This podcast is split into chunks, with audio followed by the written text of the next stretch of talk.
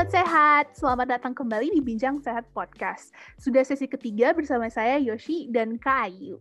Terima kasih ya sahabat sehat, berkat kamu Bincang Sehat Podcast pertama di YouTube sudah ditonton ratusan kali. Nah, di episode kali ini kita akan bahas tentang psikologi anak bersama pembicara yang keren banget. Beliau adalah psikolog anak yang berbasis di Jakarta dan review editor untuk jurnal Frontiers Child and Adolescent Psychiatry. Dan tentunya memiliki segudang pengalaman di Tentang Anak Official. Nah, kita langsung sambut aja ya. Ini dia Kak Grace Eugenia Summerfair. Halo Kak Grace. Halo Yoshi, baik. Apa kabar Yoshi?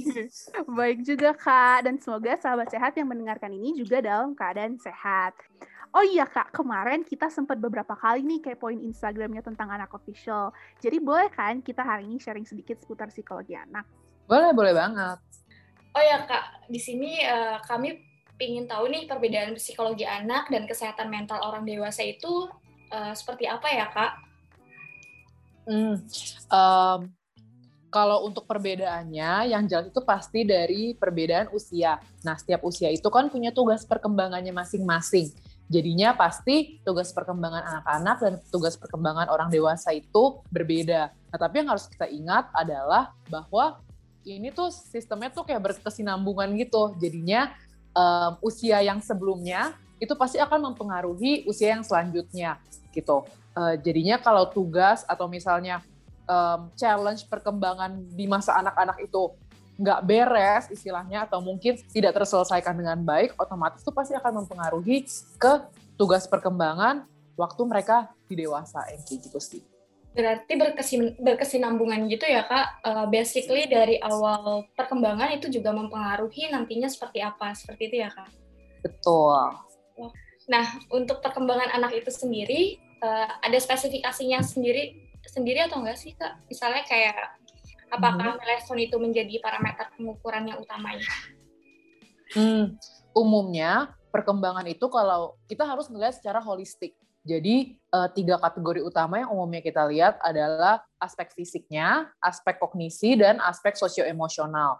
Gitu. Nah untuk milestones uh, mungkin salah satu yang paling banyak dipakai untuk anak-anak itu yang Denver, yang DDST gitu. Nah milestone itu kan berdasarkan penelitian. Jadi ya sebenarnya kayak acuan yang memudahkan sih menurutku. Karena kan udah terstandardize. Cuma kembali setiap generasi itu menurutku perlu terus dikembangin standarisasinya pas karena uh, satu generasi ke generasi yang lain tuh pasti akan berbeda gitu. Nah, uh, jadi di satu sisi menurutku milestone-milestone yang udah kita ketahui itu menjadi acuan yang bisa membantu kita uh, baik orang tua maupun juga sebagai tenaga medis atau tenaga kesehatan karena kan bahasa kita jadi sama. Tapi di sisi lain kita juga harus nggak boleh lupa bahwa setiap anak tuh pasti ada individual differences atau perbedaan anaknya itu sendiri gitu. Jadi um, waktu melihat atau misalnya kita bilang mengukur apakah tumbuh kembangnya itu udah sesuai atau belum, dua hal itu yang harus kita lihat. Jadi bukan yang kayak uh, satu hal aja dan kalau satu hal itu misalnya agak-agak miss, oh artinya udah ada anaknya itu udah berbeda atau anaknya itu udah nggak sesuai yang kayak gitu. Berarti harus dengan pemantauan terus ya kak untuk mengetahui tumbuh kembang anak itu sendiri. Nah kalau hmm. untuk faktor-faktornya yang mempengaruhi perkembangan itu perkembangan anak itu sendiri itu ada apa aja ya kak? Misal individu kah, sosial, budaya itu seperti itu. Hmm. Uh, secara garis besar um, yang faktor yang mempengaruhi itu ada dua. Satu nature, satu nurture. Nah, nature itu yang udah bawaan atau terlahir dengan itu. Kalau nurture ya faktor lingkungan dan faktor lingkungan itu bisa banyak dari keluarga, sekolah, bahkan negara tempat dia tinggal. Pokoknya faktor-faktor eksternal di luar diri dia itu juga pasti akan mempengaruhi sedikit banyak dan secara langsung maupun tidak langsung boleh kasih contoh nggak? Um, misalkan kayak maybe the twin study yang pernah ada gitu yang kayak ada seorang uh, kembar yang kayak dipisah terus mereka benar-benar bisa berubah. Kayak apakah ada contoh di mana kayak faktor-faktor tuh benar-benar mempengaruhi psikologi anak uh, for the better or for the worse gitu? Hmm. um, nah jadinya kembali um, pokoknya nature nurture debate ini kan kayak debate yang udah ada dari zaman dulu dan sampai sekarang tuh masih didebatkan karena ya memang nggak ada kayak one size fit all punya factor yang mempengaruhi perkembangan anak gitu. Nah kayak contohnya uh, twin twin studies ya mereka tapi banyak juga penelitian twin studies menunjukkan bahwa nggak um, nature semua loh, tapi nurture itu juga mempengaruhi gitu. Tapi di sisi lain, um, anaknya walaupun di lingkungan yang berbeda, tapi akhirnya ada beberapa hal yang tetap akan sama. Misalnya, mungkin yang paling gampang fisik ya. Kayak maksudnya dia terlahir misalnya dengan mata biru, tapi satu dibesarin sama keluarga yang mata hijau, tapi kan mata dia nggak akan berubah jadi hijau gitu. Jadi memang akhirnya uh, tetap aja balance atau bukan balance tapi lebih ke kontribusi dari nature dan nurture itu akan tetap ada. Nah, tinggal sekarang masing-masing uh, kita ngelihat lagi misalnya variabel apa yang mau kita lihat gitu. Tapi menurut kakak yang paling berpengaruh tuh nature atau nurture? Hmm, kalau aku, menurutku karena aku pengen optimis, jadi aku lebih ke nurture-nya, ya kan? Karena kalau nurture itu nggak efek, artinya maksudnya ngapain kita ngelakuin terapi misalnya kayak gitu kan karena itu uh, kalau misalnya nature yang merupakan faktor utamanya itu adalah maksudnya itu terberi dan mungkin kita nggak bisa ubah gitu banyak tapi di sisi lain memang mungkin teman-teman pernah dengar yang namanya uh, gangguan neurodevelopmental. Jadi misalnya intellectual disability autis, uh, autism spectrum disorder. Pokoknya yang gangguan-gangguan kayak gitu itu kan namanya neurodevelopmental. Nah kalau mereka yang tahapan level of severity-nya itu udah lebih parah, memang biasanya kita nggak bisa bantu banyak. Jadi itu adalah poin di mana aku terutama mungkin orang-orang teman-teman yang lain juga uh, yang merupakan praktisi yang kita sangat mencoba untuk memberi dukungan nature itu cuma bisa do as much karena ya memang dari lahirnya udah kurang nggak terlalu baik nggak seperti anak-anak lain gitu. Oke, okay, thank you insight-nya. Next question nih kak um, gimana sih konteks social cultural itu menginfluence perkembangan anak? Oke, okay. uh, nah kalau social cultural ini artinya uh, relevansinya sama yang nurture tadi. Kalau terkait uh, social cultural, menurutku uh, teori yang paling bisa menjelaskan itu adalah teorinya namanya tuh ecological system theory. Nah, jadi di teorinya, yang bikin teorinya namanya Bronfen Brenner. Menurutku teorinya itu sangat-sangat lengkap karena dia tuh me, dia include ada lima jenis sistem yang bisa mempengaruhi anak-anak, yaitu yang paling dekat ya lingkungan keluarga, sekolah, lalu yang agak jauh mungkin lingkungan neighborhood misalnya, lalu juga akhirnya media, tapi juga ternyata ada lingkungan yang lebih besar lagi atau ada sistem yang lebih besar nih, misalnya budaya, eh, kondisi ekonomi keluarga, negara tempat dia tinggal, misalnya negaranya itu demokratis atau negaranya itu misalnya komunis itu kan berbeda. Eh, lalu juga budaya-budaya misalnya dia patriark atau matriark itu juga akan mempengaruhi. Dan juga satu lagi adalah hal-hal yang terjadi yang kita nggak bisa kontrol, misalnya pandemi atau enggak misalnya perang. Jadi memang banyak banget hal-hal di sosial dan di budaya itu yang pasti akan mempengaruhi seorang anak. Dan Makanya kenapa aku suka banget sama teori Benjamin Brenner ini karena dia akhirnya menjabarkannya atau mengkategorisasikannya menjadi lima um, lima layer yang berbeda, walaupun ada layer yang lebih, maksudnya interaksi itu direct sama anaknya, ada yang anaknya mungkin nggak sadar, tapi ternyata semuanya itu bisa mempengaruhi perkembangan anak itu. Jadi um, perkembangan anak tuh berhubungan banget sama banyak hal ya kak almost multidisciplinary kayak berhubungan sama mm-hmm. ekonomi sama politics even sama um, apa lagi ya tadi tapi intinya kayak um, that's where psikologi sama FKM kayaknya mirip deh jadi tuh kayak gak hanya sains tapi ini juga ada seninya gitu betul mm-hmm.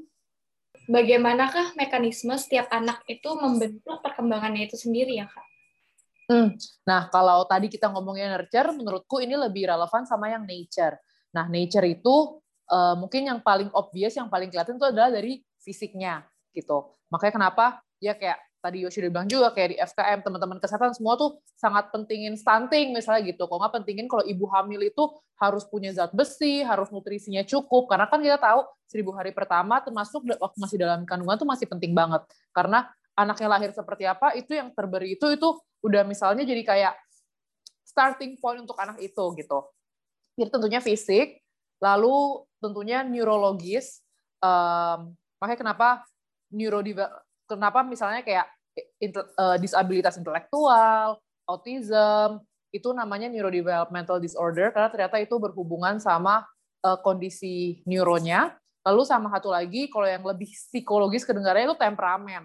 Nah, temperamen itu umumnya akan menjadi kalau udah gedenya itu menjadi kepribadian. Nah, uniknya di psikologi itu makanya kita itu maksudnya sekarang banyak banget kan orang tuh kayak ngomong-ngomong tentang kepribadian introvert, extrovert, um, narsisistik, dan sebagainya. Nah, sebenarnya kalau di psikologi sendiri, kalau memang orang itu punya gangguan kepribadian, kita itu baru boleh memberi diagnosa gangguan kepribadian itu kalau orang individu itu tuh udah usia-usia legal, jadi mungkin 16, 17 gitu. Nah, sebelumnya tuh kita nggak boleh ngasih diagnosa kepribadian, tapi yang udah ada apa? Udah ada tuh temperamen.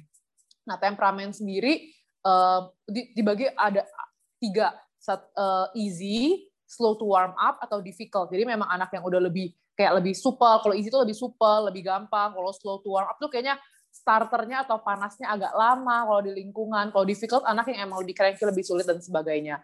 Nah, anak-anak itu terlahir dengan temperamen. Tapi bukan berarti misalnya anak yang lahir dengan temperamen easy, gedenya itu kepribadiannya itu akan baik atau dia akan menjadi super extrovert itu belum tentu. Dan apa yang uh, yang akhirnya kenapa akhirnya hal itu belum tentu adalah karena itu harus dilihat lagi pengalaman hidupnya selama dia berkembang tadi itu. Nah, ini adalah dan di sini di mana ada faktor nurture-nya itu gitu. Um, jadinya kalau untuk yang terberi biasa itu sih tiga itu fisiknya, uh, neurologis, neurologis mungkin termasuk fisik ya, tapi itu juga sekarang lagi kayak happening banget gitu penelitiannya dan juga satu lagi temperamen kalau yang lebih kayak sosio emosionalnya. Oke, nah kak, kalau untuk jenis terapinya itu sendiri, biasanya ada terapi apa aja ya kak untuk mengatasi hal tersebut? Gitu? Um, kalau kita ngomongin tentang gangguan tumbuh kembang, umumnya terapi um, yang dilakukan selain terapi misalnya harusnya menggunakan uh, obat ataupun uh, terapi medis yang lainnya, umumnya kalau di psikologi itu kita terapi itu terapi bicara, occupational therapy, um, sama sensory integration. Jadi sebenarnya kayak tadi udah teman-teman sebutin juga, ini tuh konsepnya tuh kayak multidisciplinary banget gitu. Atau mungkin sekarang uh, terminologi lainnya tuh interdisciplinary. Karena ya itu, karena kan kita ngeliat anak sebagai holistik, jadi nggak bisa yang kayak, oh dia kayak gini gara-gara begini. Enggak, pasti maksudnya ada banyak hal yang bisa mempengaruhi itu.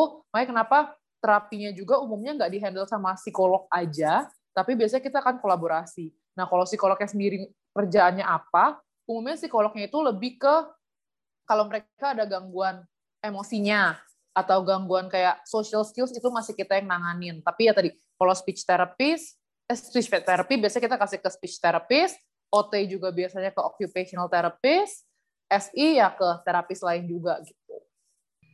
Kalau terkait hal apa saja yang dapat uh, kita perhatikan nih kak untuk mengetahui perasaan anak atau pikiran anak kita itu uh, seperti apa gitu kak? Karena hmm. ya. Karena terkadang harus butuh namanya apa komunikasi dengan anak dan kadang harus mengerti kondisi anaknya itu seperti apa gitu. Iya, terus hmm. kayak kadang-kadang anak-anak tuh nggak bisa mengadvokasikan apa yang dia butuhkan gitu loh ke orang tuanya. Uh, ya, bener banget. Uh, menurutku ini adalah bagian yang menarik. Tergantung sih, tergantung orang kalau psikolog dewasa bilang ini adalah hal yang sulit gitu. Tapi kalau aku jadi psikolog anak menurutku ini hal yang menarik karena nggak membosankan. Uh, jadinya, tapi kalau untuk praktisnya orang tua orang tua di rumah misalnya atau yang punya kak ada atau yang punya adik kecil di rumah, umumnya cara kita ngelihat anak kita ingin mengkomunikasikan sesuatu adalah dari perilakunya.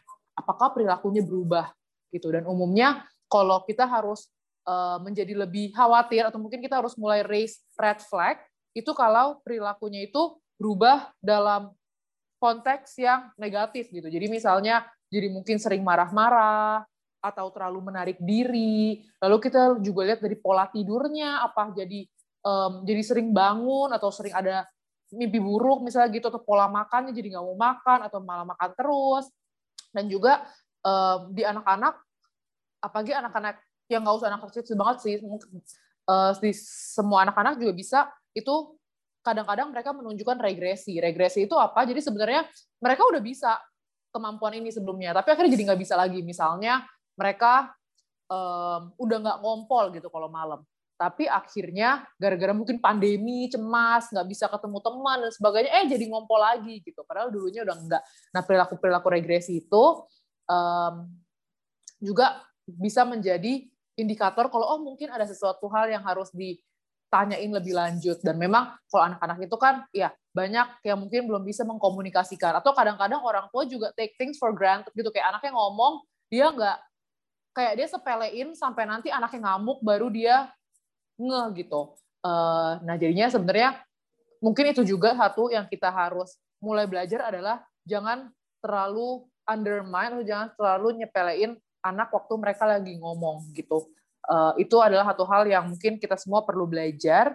Dan serunya sama anak-anak lagi, mereka emang nggak bisa ngomong, tapi kita bisa mancing gitu, bisa bisa mancing, misalnya lagi main atau suruh gambar, itu pasti kayak kadang-kadang tuh secara sadar atau nggak sadar tuh mereka tuh bisa ekspres di dari hal-hal kayak gituan gitu. Misalnya kalau lagi gambar mungkin kalau mereka lagi sedih nanti mereka akhirnya pilih warnanya tuh warna-warna yang kayak agak-agak gloomy padahal biasanya tuh suka warna ceria. Itu contoh ya. Kalau nggak lagi main um, kayak main kayak pretend play gitu main yang kayak pura-pura gitu nanti mereka bikin cerita padahal sebenarnya itu cerita yang lagi mereka rasain yang sebagainya gitu jadi ya menurutku itu adalah beberapa hal cara anak mengkomunikasikan uh, yang sebenarnya mungkin kalau kita meningkatkan kepekaan kita, kita akan bisa catch itu semua gitu. Wow, seru banget ya kak. Ternyata jadi orang tua juga tentunya harus peka gitu untuk mengetahui kondisi anaknya.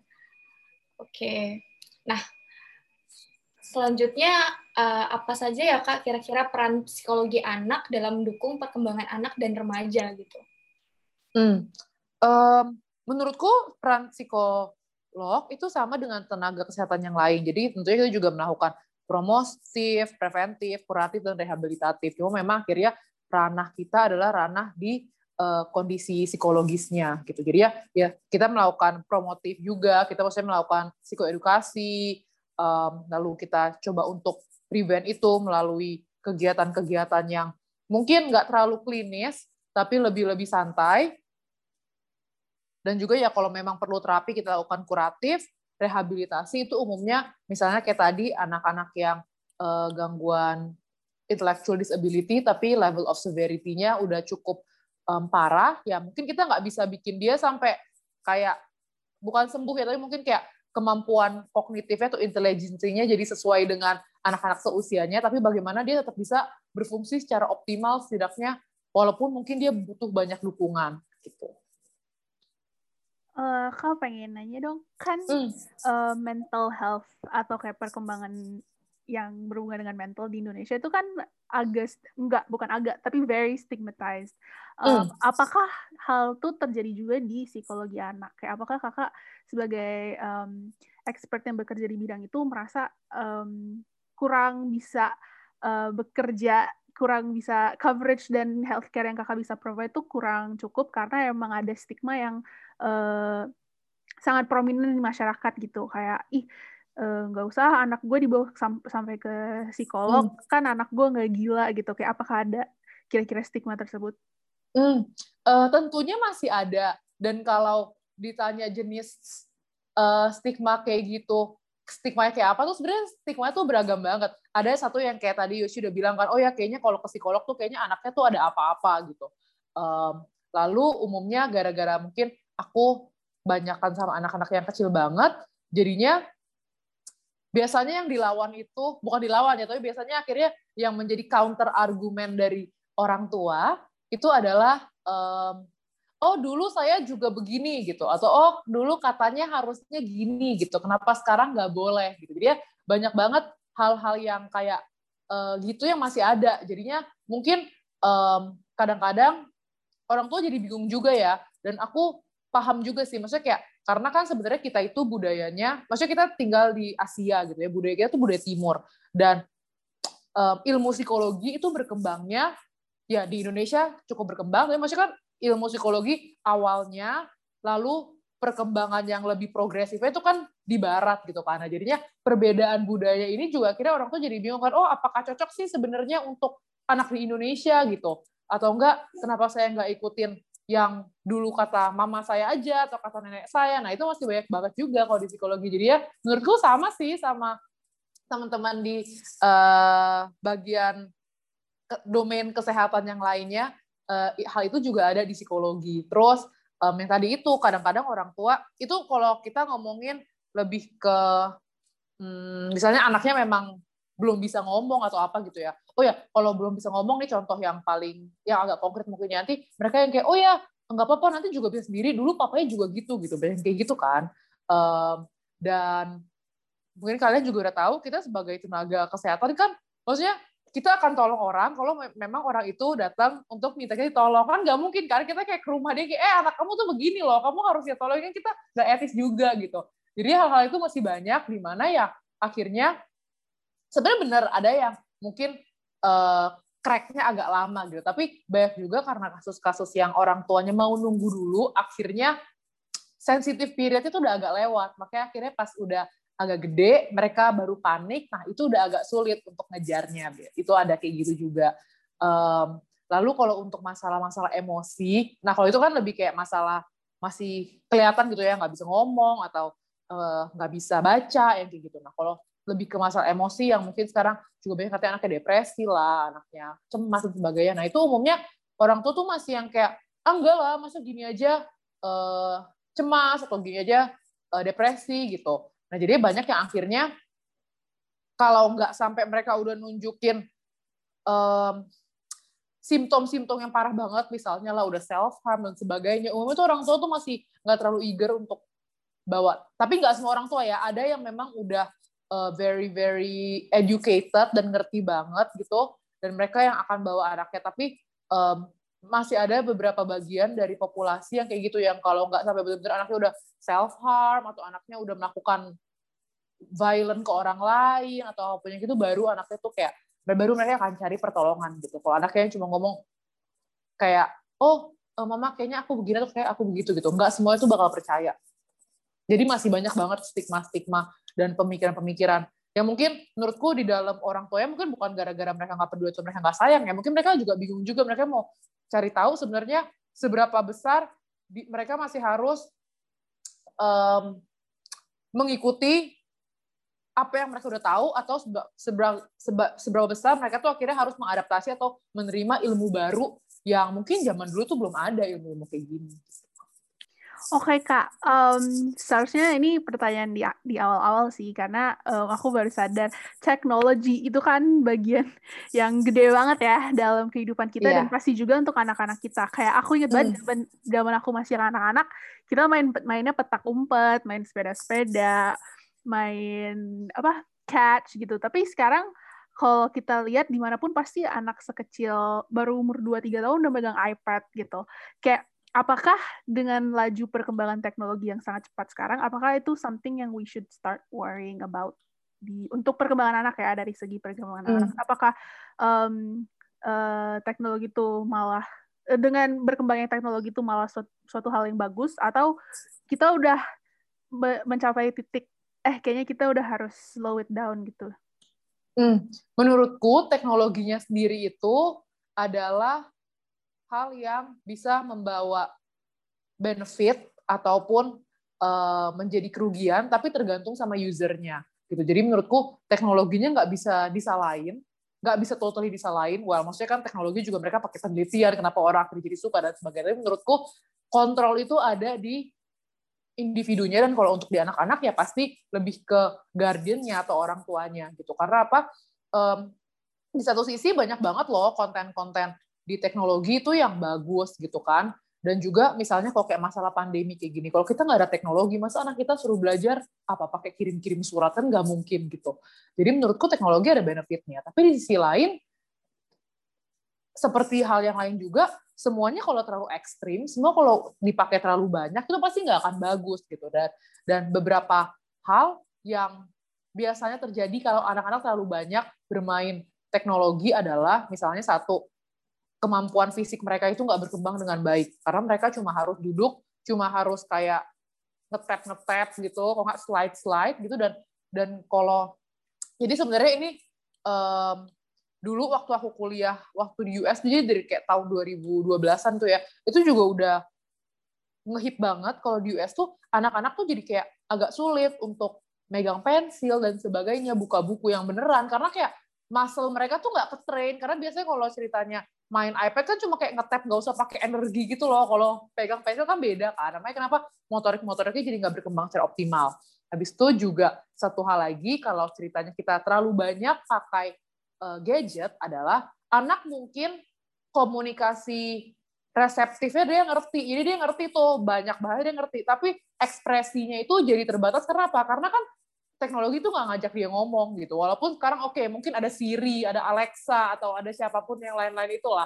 Tapi tetap aja biasanya interaksi nggak dua arah kan. Dan si Alexa kan juga suka error gitu kan. Kita ngomong apa dia jawabnya apa gitu.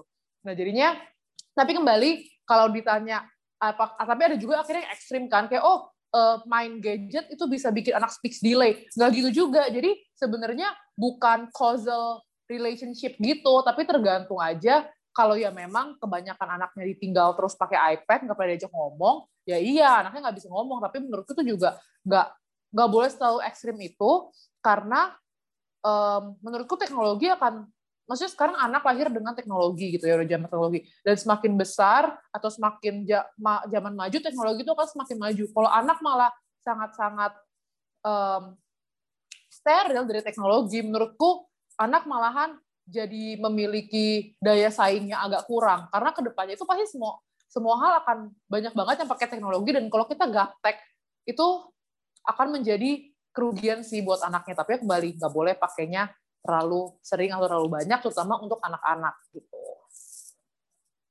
Nah, aku jadi penasaran deh gimana kalau misalkan anak itu sebenarnya dia masih anak-anak sih technically kayak umur 9 10 tahun, tapi dia udah hmm. kayak fasih banget main Snapchat terus pakai filter dan udah kayak tau gak sih ada anak-anak yang kayak followersnya udah 5000 padahal dia umurnya masih 10 dan mm. in my opinion ya mungkin ini um, sedikit terlalu generalisasi sih tapi in my opinion eh, anak-anak seperti itu pasti akan jauh lebih cemas from other uh, kids ya karena pasti mereka udah mikirin followers likes di mana umur segitu ya nggak layak untuk terlalu stress over that dan kayaknya high chances mm. orang tuanya juga um, either gak tahu atau nggak bisa mengkontrol anak tersebut untuk um, mm. membatasi digital time-nya gitu kira-kira kalau seperti itu kak kasus-kasus yang seperti itu kan makin hari makin banyak. Apakah mm. itu kayak um, menjadi suatu hal yang harus kita uh, be uh, apa ya be worried about dan kalau iya kira-kira kayak apa ada nggak sih strategi yang bisa kayak kita lakukan supaya nggak um, sampai segitunya gitu loh nggak sampai segitu ekstrim. Hmm. Um,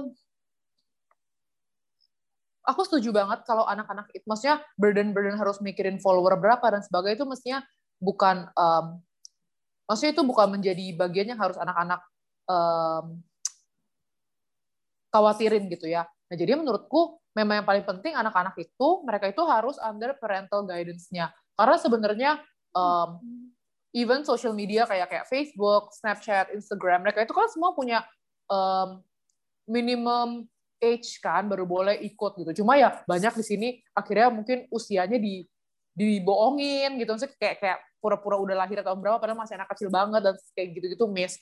Menurutku tetap uh, makanya paling penting ini sih uh, paling penting um, andil orang tua dalam anak-anak karena kenapa uh, karena kita harus tahu kenapa anak-anak itu masih harus ada legal guardian ya karena memang perkembangan mereka uh, kemampuan kognitif mereka berkembang, tapi mereka emang, memang belum punya kemampuan untuk membuat keputusan. Makanya kenapa mereka masih butuh uh, legal guardian mereka, mereka masih butuh orang tua, mereka masih butuh orang orang-orang dewasa untuk membimbing mereka. Jadi yang paling penting adalah ya um, orang tua yang harus masih take charge um, ke anak-anaknya. Walaupun di sisi lain mungkin ada ya anaknya yang berbakat atau anaknya yang emang tech savvy dan suka banget dan hal yang kayak gitu. Selama anaknya enjoy, menurutku, um, tapi tetap harus dibatasin dan harus consider perkembangan-perkembangan yang lain juga gitu. Tapi kalau sampai anaknya udah cemas dan sebagainya, itu kan artinya udah red flag kalau itu udah nggak benar gitu. Artinya itu udah terlalu ekstrim dan kalau aku sih ya memang harus orang tuanya yang harus ambil tindakan. Kalau orang tua yang nggak bisa harus ada orang dewasa yang lain gitu. Karena anak umur segitu disuruh cari solusi sendiri, menurutku juga pasti mereka belum akan belum bisa atau decision making mereka tuh either reckless atau masih ya namanya anak-anak nih keputusan pasti kan nggak seperti orang dewasa ya umumnya kayak gitu. Iya, ini gara-gara aku kemarin lihat anak umur 12 tahun joget TikTok, terus aku kaget banget. Lu ngapain di sini? Oke, okay, kayu, Lex. Maaf, aku banyak ngomong. Oh, bagus loh. Ya. Kak, kalau untuk uh, menurut Kak Grace sendiri, dari kondisi yang ada pada saat sekarang ini, melihat dari usaha promotif, preventif, dan kuratif, dari ketiga hal tersebut, urgensinya untuk mengatasi psikologi anak yang seharusnya lebih ditekankan itu yang mana ya? Hmm. Um, sebenarnya semua itu urgent.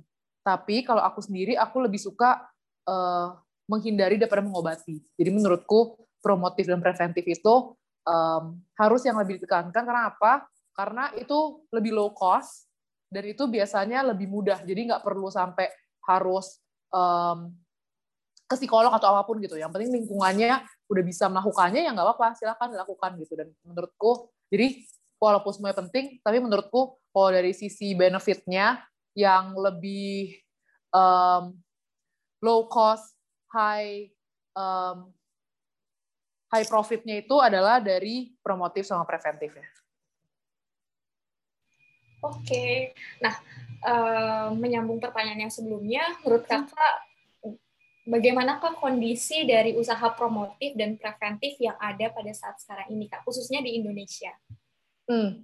Um, menurutku sekarang udah makin banyak yang peduli dan mengadvokasi. Dan salah satunya karena kembali ya ini kan multidisciplinary, interdisciplinary kayak uh, bicara sehat juga udah uh, salah satu contohnya gitu.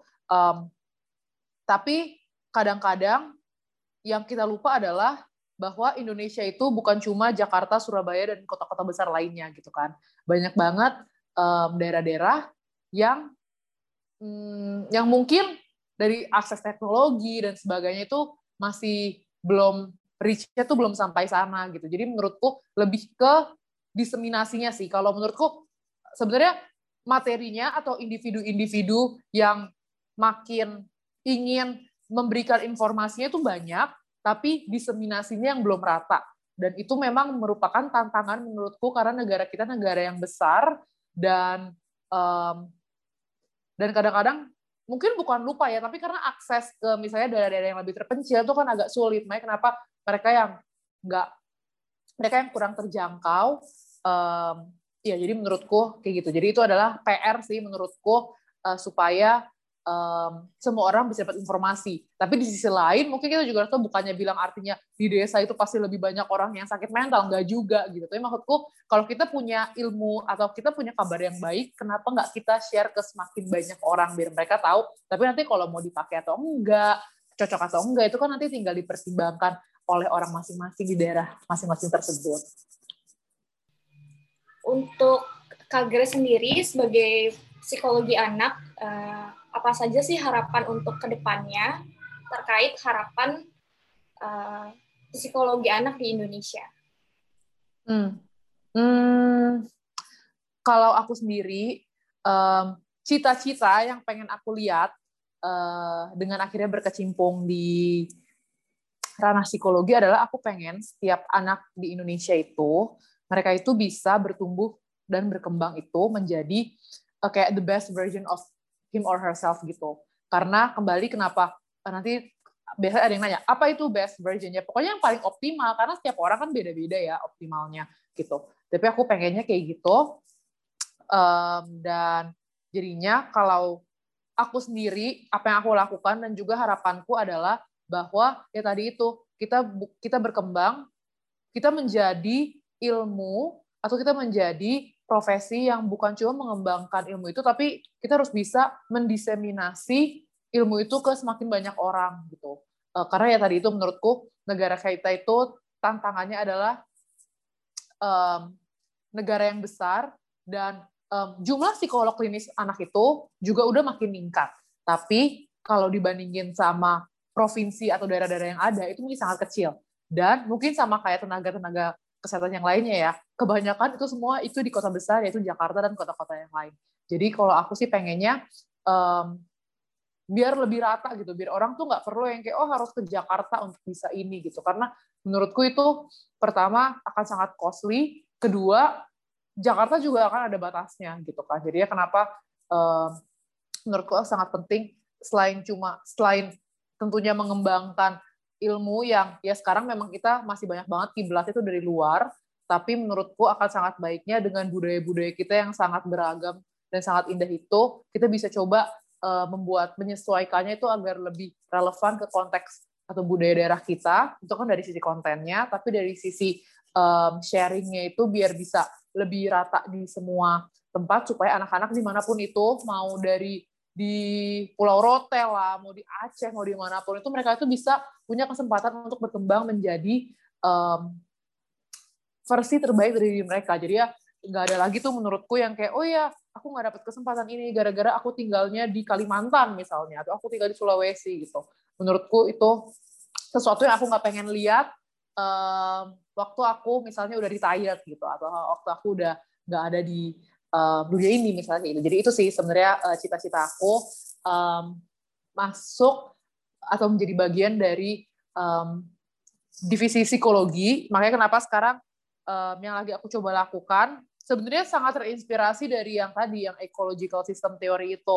Uh, jadi aku praktek pribadi karena menurutku itu grassroots level banget. Aku jadi bisa ketemu orang one on one, tapi aku juga terlibat di uh, salah satu UN agency yang bergerak di anak-anak dan ibu juga. Nah, kalau itu kan lebih kayak ke policy making. Uh, jadi udah memang lebih um, sistemnya tuh yang udah lebih makro. Nah, tambah lagi tentang anak, itu juga memberikan aku kesempatan untuk mendiseminasi informasi atau menggunakan ilmu psikologi ke populasi yang beda lagi dibandingkan dengan yang praktek pribadi ataupun yang di UN agency. Jadi kurang lebih kayak gitu. Amin, amin, amin, amin, amin, amin. Semoga cita-cita kakak tercapai ya. Amin.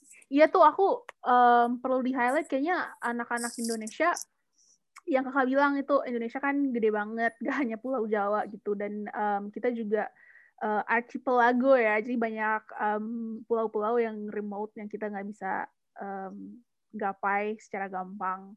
Um, hmm. Pasti anak-anak di situ um, beda lah sama anak-anak Jakarta. Jadi kayak mungkin mereka karena kondisi mereka yang uh, so, kondisi sosial mereka gimana ekonomi mereka gimana gitu yang sangat beda sama anak, -anak Jakarta. Jadi mereka kayak mentalnya lebih ke trying to survive daripada anak-anak um, di Jakarta mungkin free to develop gitu. Jadi itu kayaknya harus kita highlight juga kali ya kayak anak-anak um, itu beragam banget di Indonesia.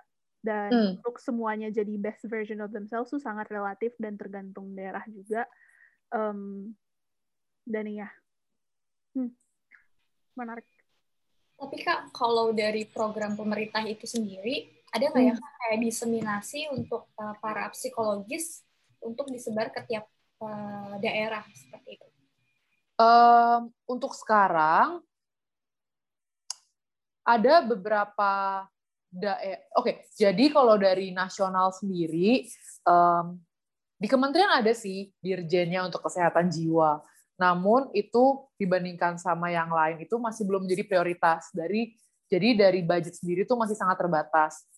Nah tapi kembali um, kita lihat juga sama um, daerah masing-masing yang aku bisa mungkin ada daerah lain yang aku nggak terlalu tahu tapi tauku yang salah satu yang sangat maju atau sangat progresif tuh misalnya di Jogja. Jogja tuh progresif banget. Jadi pokoknya mereka tuh udah punya program um, dan mereka kolaborasi gitu sama UGM mereka tuh punya program kayak di setiap puskesmas ada psikolognya dan sebagainya. Pokoknya kesehatan jiwa mereka tuh pelayanan kesehatan jiwa mereka tuh udah sangat progresif.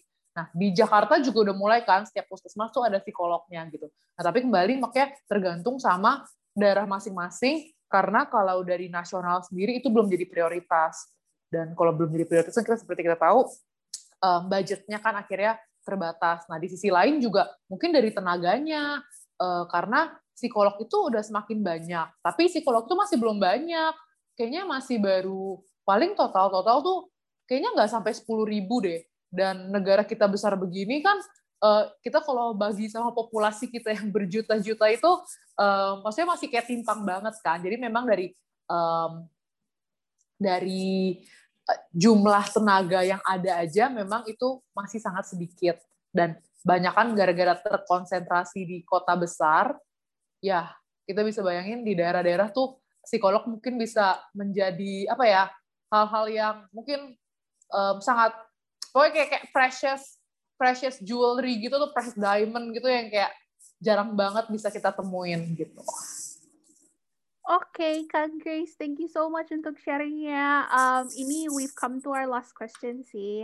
Um, mm-hmm. Kita pengen pengen tahu aja sharing-sharing pribadi dari kakak. Um, mm. Suka dukanya saat ini uh, sampai saat ini uh, berinteraksi dengan anak tuh apa aja ya kak? Apakah ada momen yang paling berkesan yang kakak bisa sharing? Mm. Um, aku sendiri merasa lebih banyak sukanya daripada dukanya karena mungkin anakku suka juga Uh, dan salah satu yang paling aku suka adalah karena setiap anak tuh beda. Karena kan kita uh, kembali lagi tadi, oke okay, mungkin kayak Denver yang DDST itu dia ada nih anak umur segini bisa begini, anak umur segini udah bisa begitu. Tapi kembali individual differences tuh beda banget gitu. Nah uh, kalau di psikologi sendiri um, kan kita istilahnya kayak arsitektur tuh namanya DSM kan, um, DSM 5 itu. Nah sekarang kita pakai dan emang di sana tuh ada kriterianya. Misalnya, oh anak yang depresi tuh kriterianya kayak gini, kayak gini, kayak gini. Anak yang um, autistik tuh atau anak yang punya uh, autism spectrum disorder tuh kriteria gini, gini, gini. Tapi dalam kenyataannya beda-beda semua gitu. Dan uh, makanya kenapa menurutku hal-hal kriteria-kriteria ini menjadi acuan tapi kita harus melihat individual differences-nya lagi gitu. Jadi kenapa menurut kita salah satu sukanya adalah jadinya setiap sebenarnya kalau aku ketemu pasien ya aku berharap mereka belajar atau mereka benefit dari aku. Tapi aku merasa banget kalau aku tuh juga uh, benefit banget dari mereka. Dan hal hal itu ya itu aku jadi belajar um, dan kesempatan untuk bisa ketemu mereka untuk bisa um, menjadi bagian dari hidup mereka. Dan malah bisa belajar dari mereka. Menurutku itu tuh uh, salah satu sukanya kenapa akhirnya uh, sukanya dari profesi ini gitu. Um, lalu sukanya satu lagi adalah ya psikologi itu bisa dibilang kan maksudnya beda lah. Kalau kayak kamu pilek kamu minum obat bisa lihat kan besok masih pilek atau enggak. Nah psikologi itu kan agak-agak subjektif dan in many instances hal ini tuh nggak kelihatan gitu kan intangible gitu. Jadinya um, sukanya itu adalah kalau misalnya aku kan kita kalau kita bikin terapi itu kan pasti kita rancang gitu kan kayak oh ya mau enam kali ketemu atau apa gitu. Dan kita pasti udah punya kayak prognosanya atau kita punya kayak prediksinya oh by this time dia udah akan bisa begini dan sebagainya gitu. Nah sukanya adalah waktu dapat kejutan kalau ternyata dia itu progressingnya tuh lebih baik dibandingkan ekspektasi. Nah tapi di sisi lain kadang-kadang kalau progresnya enggak sebaik itu itu akan menjadi dukanya. Karena jadi yang kayak ini salah di mana dan sebagainya tapi di sisi lain kita juga tahu kan, maksudnya kayak um, sama aja lah kayak maksudnya dokter bisa ngasih pasiennya obat, tapi kalau pasiennya nggak minum obatnya, it won't work anyway gitu. Jadi memang dalam terapi terapi-terapi seperti ini juga it, it requires effort from both parties. Kalau ceritanya dari sisi kliennya mereka misalnya nggak latihan atau mereka nggak bikin PR-nya itu juga nggak akan works. Nah dukanya itu adalah biasanya kalau ceritanya itu prediksinya itu nggak sesuai dengan kenyataan tapi dalam hal yang nggak baik gitu. Dan satu lagi dukanya itu adalah kayak tadi aku bilang kadang-kadang itu um, kita cuma bisa bantu sampai poin tertentu aja gitu. Nah itu kadang-kadang di situ tuh um, gimana ya?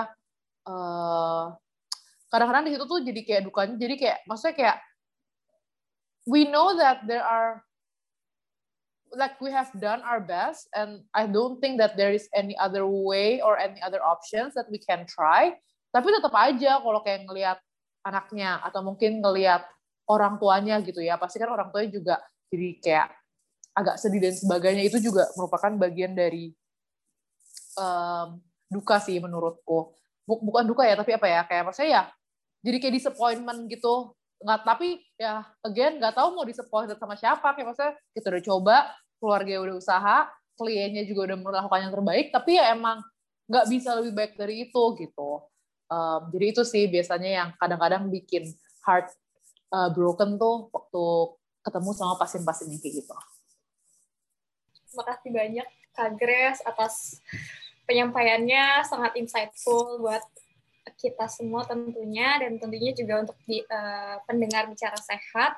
Semoga ke depannya Kak Grace bisa terus maju dan lancar terus untuk uh, mengatasi permasalahan psikologi anak, khususnya di Indonesia. Terima kasih. Terima kasih Kak Grace. Terima kasih Kak Grace atas informasinya yang sangat bermanfaat tentunya dan banyak hal baru yang belum dibahas terkait psikologi anak selama ini. Dan untuk sahabat sehat yang mendengarkan, semoga informasinya bermanfaat. Dan jika kalian suka dengan video ini, jangan lupa share ke teman dan keluarga. See you in the next video.